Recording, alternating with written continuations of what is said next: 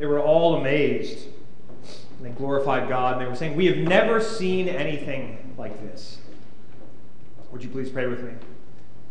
May the words of my mouth and the meditations of all of our hearts be acceptable in thy sight, O Lord, our rock and our Redeemer. Amen. They didn't teach me that in seminary is a favorite expression among clergy types. They didn't teach me that in seminary. When the pandemic came in earnest, I heard countless colleagues say those exact words when churches had to figure out how to get from being in person to being online. But they didn't teach me how to do that in seminary. It's what clergy types will say when we hear news from the denomination. They say, You need to convey this, this change in polity to your parishioners on Sunday. And we say, What? But they didn't teach me how to do that in seminary. It's also what we say when something goes wrong with the church building. And they say, Hey, you have some uh, plumbing skills. Can't you replace that toilet? And pastor says, Yeah, but they didn't teach me how to do that in seminary.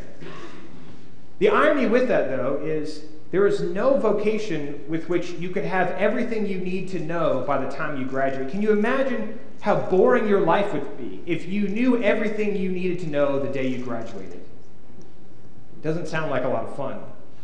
And yet, I must confess that those words, they didn't teach me that in seminary. They have escaped my lips once or twice or 999 times before.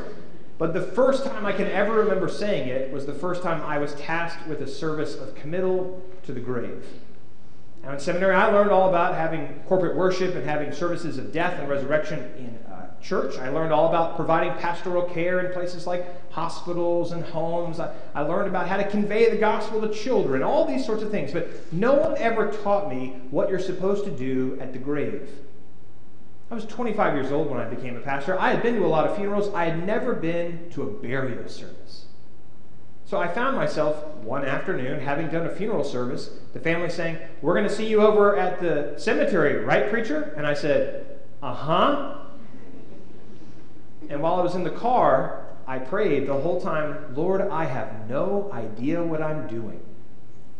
Please make a way where there is no way. Make something of my nothing.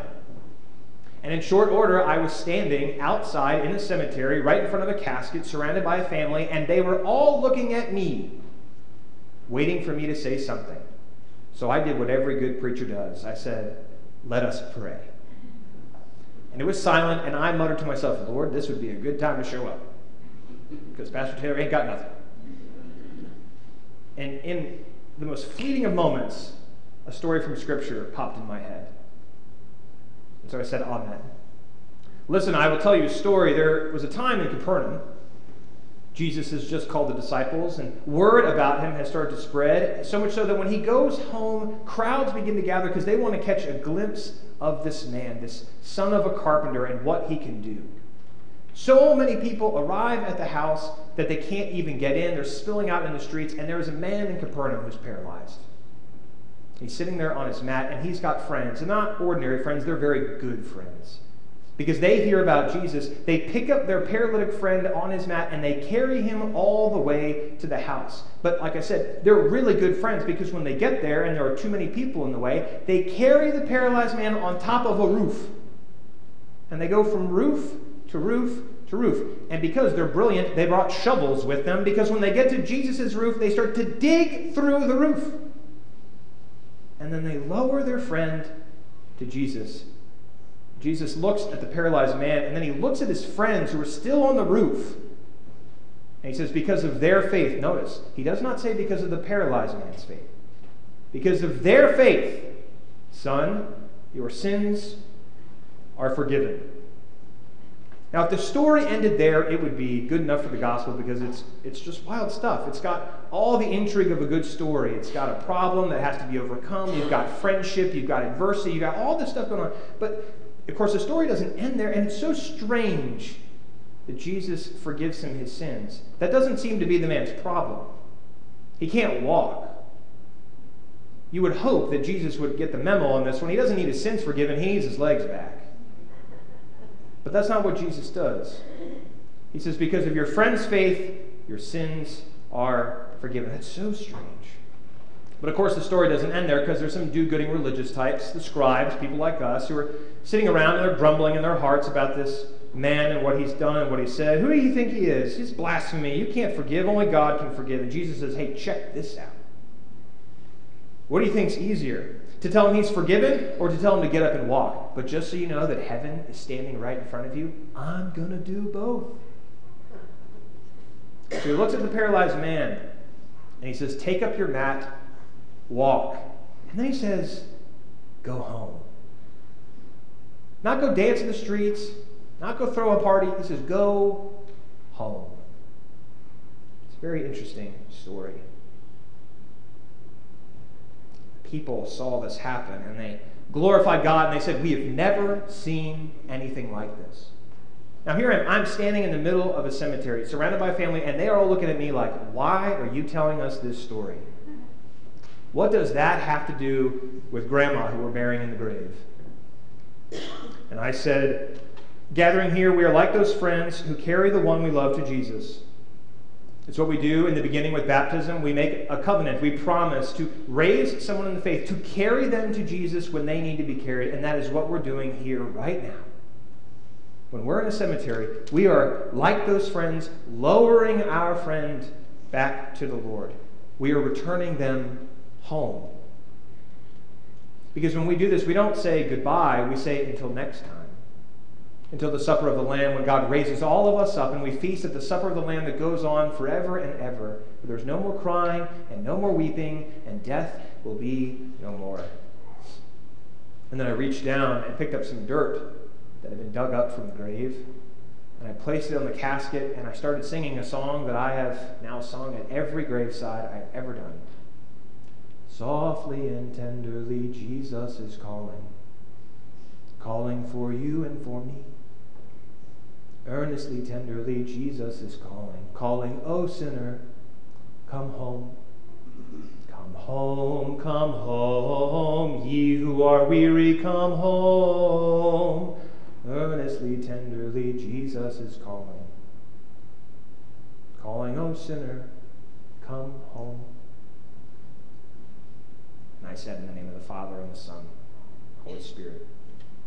It's a strange thing, I think, to be a Christian very strange thing. There was a time, of course, where it wasn't so strange to be Christian. Everyone just assumed that you were a Christian if that's part of being a citizen. You know, you went to church on Sunday mornings. That time is long, long, long, long, long, long, long, long gone. But now, today, being a Christian is a radical witness of how God works in the world because we are not like other people.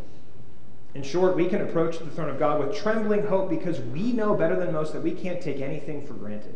To be a Christian is to know that, as the hymn continues to go, time is now fleeting, the moments are passing. We know that the bell will toll for us all. We know that we can't take our days for granted. We also know that the world is not what the kingdom of God is. We know that we are not defined by our mistakes or our sins. We are only defined by who God says we are. We know that the great good news of Jesus Christ is that He is the pioneer and the perfecter of our faith. But the world tells us something different. See, to you that might not sound strange, but you're in church on a Sunday morning. To the world, what I just sound, said sounds confounding and bizarre and outlandish because the world tells us that as long as we buy certain products and dress a particular way, that we get to hang out forever until the bell tolls for us. The world tells us that our mistakes, they hang around our necks and we will only ever be seen by our sins and our shortcomings. The world forces us to believe that we are completely alone and that the only person we can ever depend on is yourself. But to be Christian is to be different. We worship a God who became like us, who arrived in the muck and mire of our lives to be the difference that makes us different. We follow the Lord, who is not only capable of forgiving our sins, but of raising the dead. The difference between the world and the church is that the world assumes we can earn and achieve everything we need, whereas in the church, we're reminded that the everything we really need is already done for us in Jesus. That's why we have the church. The church mediates Christ to us. The church is a means of grace that communicates who Christ is to us over and over again through sermons and songs and sacraments. Basically, the church teaches us who we are. The church gives us good news while the world is drowning in bad news. The friends in Scripture, they bring their friend to Jesus. They won't let anything stand in their way. They do something wild and reckless. Not only do they dig through the roof, has anybody here ever dug through a roof before? Not only do they dig through a roof, they believe that this first century son of a carpenter, this rabbi, can make a way where there is no way, that he can make the impossible possible. And they're going to do whatever it takes to see it through. And then, when Jesus does his Jesus thing, the crowds say, We have never seen anything like this. The church is at her best when those are the words on our lips when we leave on Sunday morning. We've never seen anything like this. That's how I leave feeling on Sunday morning. After I hear the kids sing, after we pray, after we get to have sacrament, I leave. I, you know, we do a lot of the same things over and over again because we're formed by what we do. But I leave pretty much every Sunday thinking, I can't believe that just happened. I hope that's how you feel. I've never seen anything like this before. Our expectation is to be surprised because we worship the God who makes all things new. Now, today, we're talking about, we're thinking about witness. It's the final aspect of church membership. When you join a United Methodist Church, you vow to support the church with your prayers, your presence, your gifts, your service, and your witness final part. And I think it's all too easy to take the theme of witness and we boil it down to church growth strategy. In other, way, in other words, how do we get more butts in the pews on Sunday morning? Which is another way of just saying evangelism. But that's not really what witness is. Now, there's a church that's not too far from here that is growing leaps and bounds. It's busting at the seams. They have to buy new folding chairs every month to accommodate all the people who show up on Sunday morning. And when the pastor was asked, To what do you attribute the growth you're, you're seeing in your church? He said, Oh, it's our iPad giveaway program. it's true story. Every Sunday in that church, they have an iPad they put on the altar. Every person, when you come to church, you get one raffle ticket. But if you bring somebody to church with you, you get two raffle tickets. And they give away an iPad every single Sunday. They are those people who are going to the church, they are being converted to something. I assure you it's not the kingdom of God. Our iPad giveaway program. Now, notably in our denominational neck of the woods, that is the United Methodist Church, there is this rather sobering statistic that haunts me. It's perfect for the day before Halloween. The average person in a United Methodist Church invites someone else to church once every 38 years. The average person in Methodist church invites someone else to church once every 38 years. That means I still have four years to go before I have to invite somebody if I want to keep that statistic average. I read that statistic my very first Sunday, the 4th of July, a whole year ago, more than a year ago. And my son, sorry, Elijah, I didn't ask for your permission. I'm going to tell a story really quick. I'll keep it short he heard me say that the average person doesn't invite somebody but once every 38 years. The first day he walked to Wasena Elementary School, the crossing guard, he walked up to her and said, I'd like to invite you to church on Sunday. and she came. He was five. Trying to change the statistics in the United Methodist Church. But even so, I mean, even with the reluctance that we feel to invite people to church, I actually think the church is in a great place. Because no longer is the church just one of many things. The church is God's mission in the world. It's God's parable for the world. It's God's hands and feet for the world. We don't have to be like everybody else. We get to be the church. You know, the early church grew leaps and bounds, not because they were giving away tablets, not because they were going out in the streets of Corinth with tracts about, if you don't believe in Jesus, you're going to hell. None of that happened. Do you know why the early church grew? because Jesus was dwelling in the hearts of the earliest Christians and it was changing the lives of other people. Those early Christians, they were shining a light. People saw them. Do y'all know Freeman? I love Freeman. Freeman's got a great mustache. Freeman plays in the bells. I love Freeman. If you know Freeman, you know he's not like other people. He's got a joy in his heart. There's something like effervescent about, about Freeman. And you know what it is? It's Jesus. Same thing with Fred Sisler. Fred drives me crazy all the time. But I've never met anyone like Fred. And you know why Fred's different? Because of Jesus. If you encounter someone who's got Jesus living in them the way that Freeman does and Fred does, you can't help but want to know more. John Wesley said, if you set yourself on fire, people will come from miles to watch you burn. Are we on fire for Jesus? It's a very important question. The early church grew because they were on fire. Rich Mullins, I've been quoting Rich Mullins every Sunday during the sermon series. It's so good. I love Rich Mullins. Rich Mullins once said, I am a Christian not because someone explained the nuts and bolts of Christianity, but because there were people who were willing to be the nuts and bolts.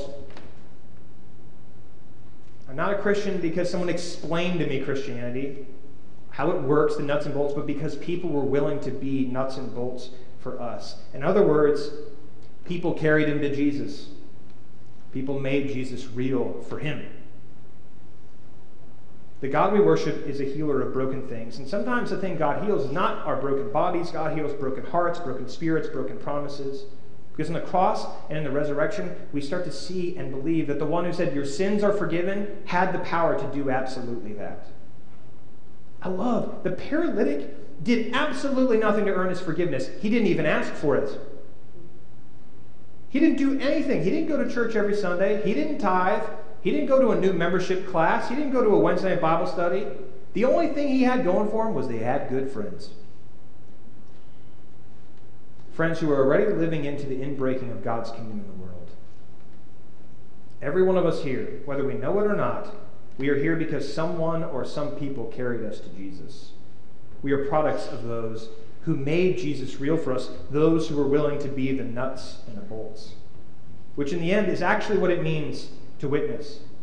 It's to live according to the good news of God in the world as if our lives depended on it because they do.